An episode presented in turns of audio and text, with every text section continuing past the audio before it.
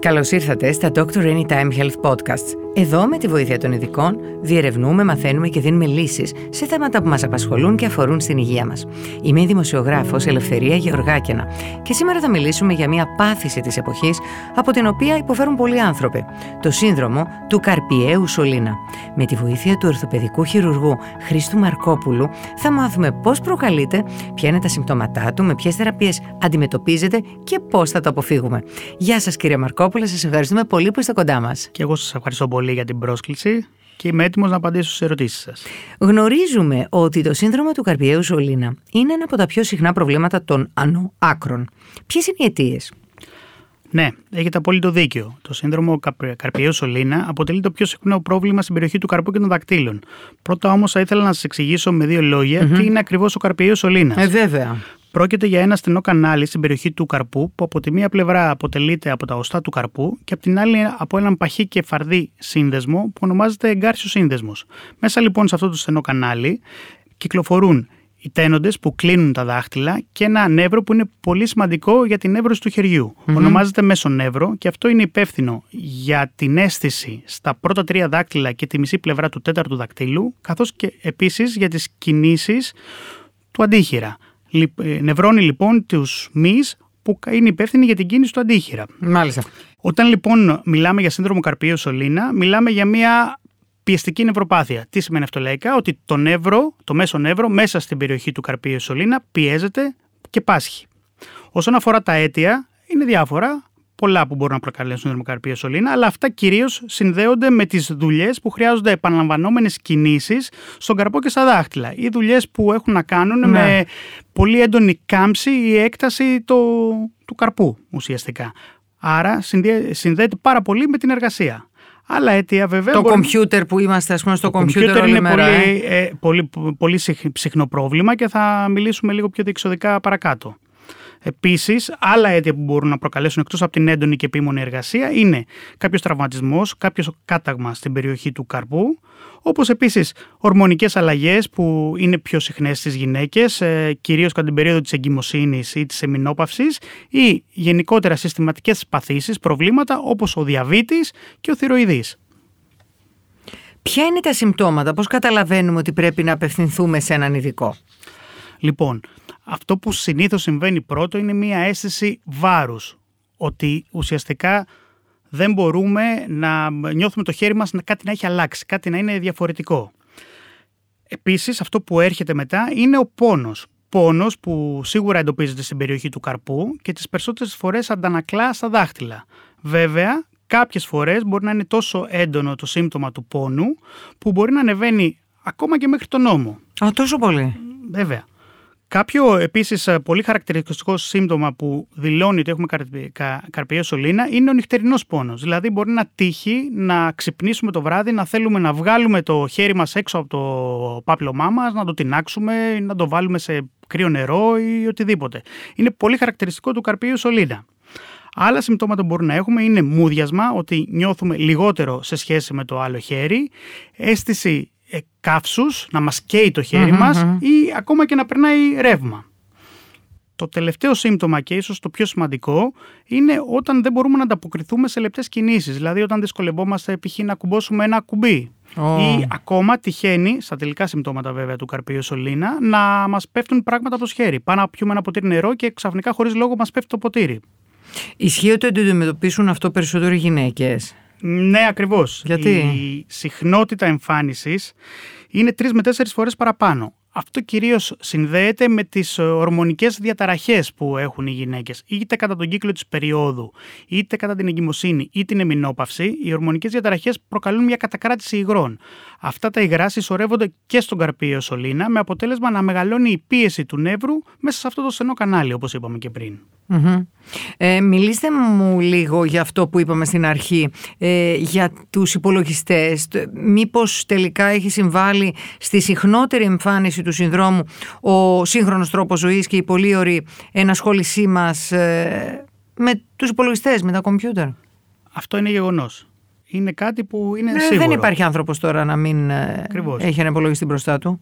Ουσιαστικά τι συμβαίνει. Όταν γράφουμε στον υπολογιστή και ιδιαίτερα άνθρωποι που το επάγγελμά τους είναι να ασχολούνται με τον υπολογιστή που είναι οι περισσότεροι, ε, ουσιαστικά κουράζουμε τους τένοντές μας. Προκαλούμε πολύ εύκολα και πολύ συχνά τενοντίτιδες. Όταν παθαίνουμε μια τενοντίτιδα, αυτό σημαίνει ότι ο τένοντάς μας γεμίζει γύρω-γύρω με υγρό. Λοιπόν, φανταστείτε τους τένοντε που είναι μέσα σε αυτό το στενό κανάλι να είναι γεμάτοι με υγρό γύρω-γύρω. Το αποτέλεσμα πάλι είναι να πιέζουμε το μέσο νεύρο. Γιατί μην ξεχνάμε ότι μιλάμε για μια πιεστική νευροπάθεια. Άρα το νεύρο μας, λόγω του ότι έχει μικρό όγκο μέσα στον καρπιαίο σωλήνα, πιέζεται. Και άρα πάσχει και προκαλεί όλα αυτά τα, τα συμπτώματα που αναφέραμε παραπάνω. Υπάρχουν κάποια επαγγέλματα που θεωρούνται πιο επιρρεπείς στο να εμφανίσουν όσοι τα ασκούν αυτό το σύνδρομο; Βεβαίως. Είναι όλα τα επαγγέλματα που έχουν να κάνουν με την έντονη και απαιτητική χρήση του καρπού και των δακτύλων. Μια γραμματέας, μια ταμείας, ένας άνθρωπος που έχει τα χέρια του και τα χρησιμοποιεί όπως παράδειγμα ένας αρτοπιό ή ένας εργάτης σε ένα εργοστάσιο. Άλλοι, για παράδειγμα, είναι οι οδηγοί που είναι συνέχεια σε ένα τιμόνι ό,τι έχει να κάνει με έντονη χρήση του καρπού και των δακτύλων είναι, αυξάνει τον κίνδυνο να προκαλέσει σύνδρομο καρπιαίου σωλήνα. Και είπατε στην αρχή επίσης και για τις ορμονικές διαταραχές στις γυναίκες. Ε, πώς συνδέεται λοιπόν με την εμεινόπαυση; Λοιπόν, Γιατί προκαλεί εντύπωση. Ναι, Τα προηγούμενα ναι, προκαλεί μπορεί εντύπωση, να το αλλά, καταλάβει κανείς. Αλλά εξηγεί, εξηγείται επιστημονικά. Έχει να κάνει με την οστεοπόρωση. Όχι, όχι καθόλου. Καθόλου και η οστεοπόρωση είναι ένα αποτέλεσμα ορμονικών αλλαγών. Αλλά ουσιαστικά είναι ένα πρόβλημα παράλληλο. Μάλιστα. Δεν συνδέεται άμεσα με οστεοπόρωση ο καρπίος σωλήνα. Έχει να κάνει με αυτές τις ορμονικές αλλαγές που προκαλούνται στο κορμί μιας γυναίκας και που προκαλούν κατακράτηση υγρών. Έτσι ουσιαστικά είναι η συσσόρευση των υγρών μέσα στον καρπίος σωλήνα που προκαλεί μη πίεση του μεσονεύρου και σύνδρομο καρπίου σωλήνου. Οπότε, οπότε ε, σε αυτή την περίπτωση αυτό που χρειαζόμαστε είναι ε, τρόποι για να μην έχουμε κατακράτηση υγρών. Ουσιαστικά ναι. Ε, πόσο επικίνδυνο μπορεί να αποβεί αν δεν διαγνωστεί εγκαίρος; Το τελικό στάδιο, η τελική έκφανση του σύνδρομου καρπίου σωλήνου είναι πολύ επικίνδυνη. Γιατί; Γιατί τελικά μπορούμε να χάσουμε τη λειτουργία του χεριού μας. Α, τόσο πολύ. Ναι, γιατί σταδια... Ε, πάμε στα προηγούμενα στάδια τότε, μην είμαστε τόσο πεσημιστές. Ακριβώς.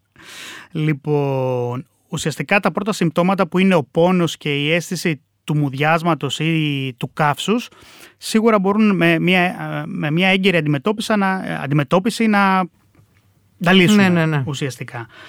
Από την άλλη, όταν φτάσει το μέσο νεύρο να πιεστεί τόσο πολύ ώστε να επηρεαστεί η λειτουργία των μειών, τότε πια αρχίζουν τα πιο σοβαρά προβλήματα. Προβλήματα που στην ουσία δεν υποστρέφουν, δεν βελτιώνονται. Δηλαδή, μπορούμε να φτάσουμε σε ένα σημείο να χρειαστεί να αντιμετωπίσουμε τον καρπίο σωλήνα, όχι για να λύσουμε τα προβλήματα που ήδη έχουν δημιουργηθεί, αλλά για να μην χειροτερεύσουν. Mm-hmm.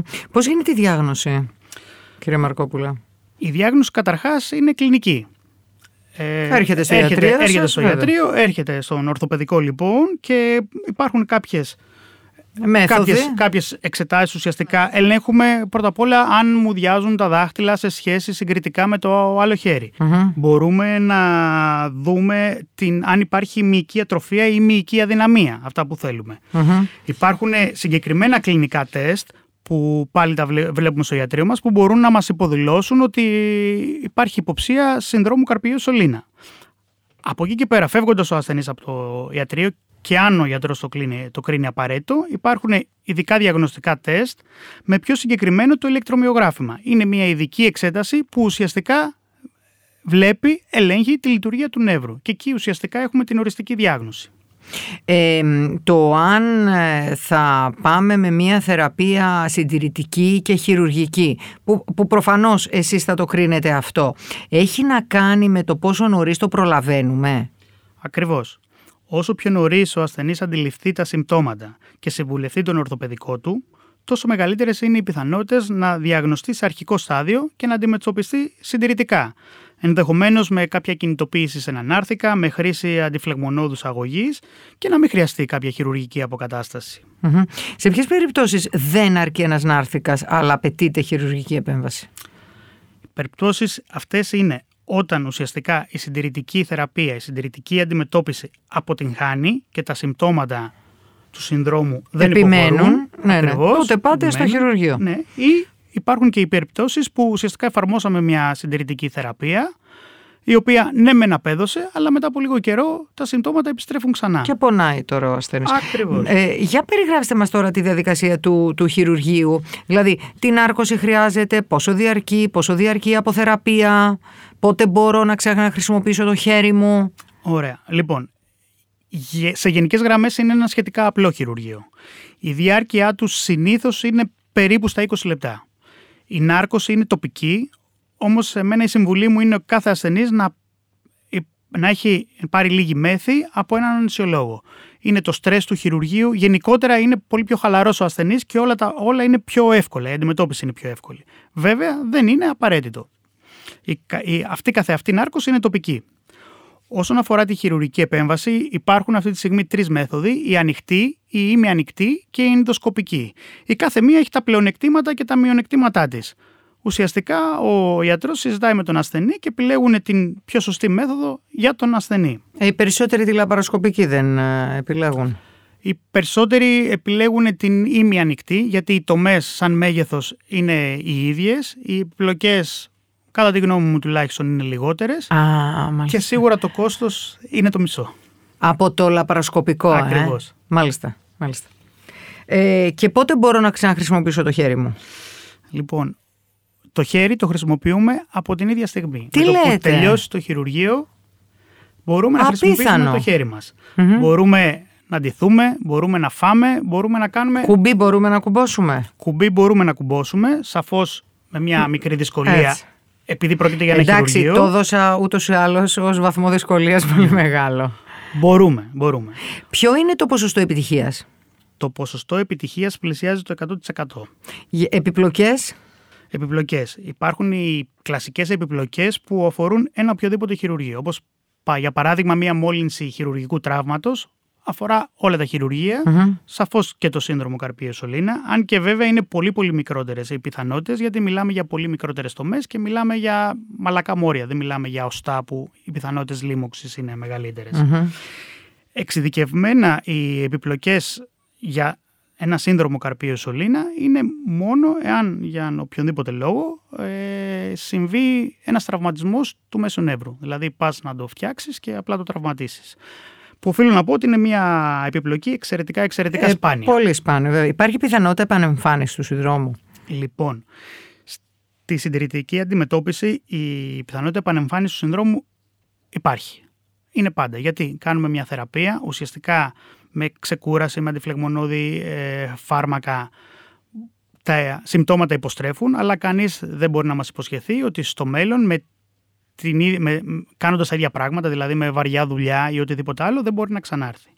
Στη χειρουργική θεραπεία, αν κάνεις σωστά το χειρουργείο, αν δηλαδή ανοίξεις τον καρπίο σωλήνα, δεν υπάρχει πιθανότητα να ξαναεμφανιστεί.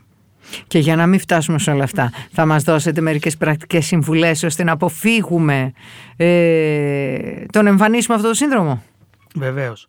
Η πρώτη και πιο βασική συμβουλή είναι να προσαρμόζουμε τις καθημερινές μας δραστηριότητες με τέτοιο τρόπο ώστε να μην επιβαρύνουμε την περιοχή του καρπού. Για παράδειγμα, σε ανθρώπους που πληκτρο- πληκτρολογούν πολλές ώρες την ημέρα, η στάση του καρπού και των δακτύλων, ε, όπως να χρησιμοποιήσω ένα mousepad που έχει θέσεις ανακούφισης του καρπού, είναι μια καλή πρόταση. Επίσης, καλή συμβουλή είναι τα μικροδιαλύματα. Δηλαδή, αν έχω να δουλέψω 8 ώρες στον υπολογιστή, καλό είναι κάθε μισή ώρα 40 λεπτά να σταματάω για 2-3 λεπτά, να ξεκουράζομαι, να κάνω κάποιες διατάσεις στον καρπό. Ουσιαστικά να δίνω την ευκαιρία στον καρπό να επανακυκλοφορήσει όλη η αιμάτωση και όλα τα υγρά που κυκλοφορούν στην περιοχή του καρπίου σωλήνα. Και τέλος, σε περιπτώσεις που νιώθουμε τους καρπού μας επι- επιβαρημένους, η εφαρμογή κάποιου νάρθηκα που ουσιαστικά προσφέρει ξεκούραση είναι μια πολύ πολύ καλή πρόταση. Μάλιστα. Σας ευχαριστούμε πάρα πολύ κύριε Μαρκόπουλε. Και εγώ σας ευχαριστώ. Ευχαριστούμε πολύ που μας ακούσατε. Εμείς θα επανέλθουμε σύντομα με νέο Dr. Anytime Health Podcast και θα συζητήσουμε θέματα που ξέρουμε ότι σας απασχολούν όλους. Μην ξεχάσετε να μας ακολουθήσετε στο Spotify και τα Google Podcasts για να είστε ενημερωμένοι για τα νέα μας επεισόδια. Και να θυμάστε, με το Dr. Anytime είστε σε καλά χέρια.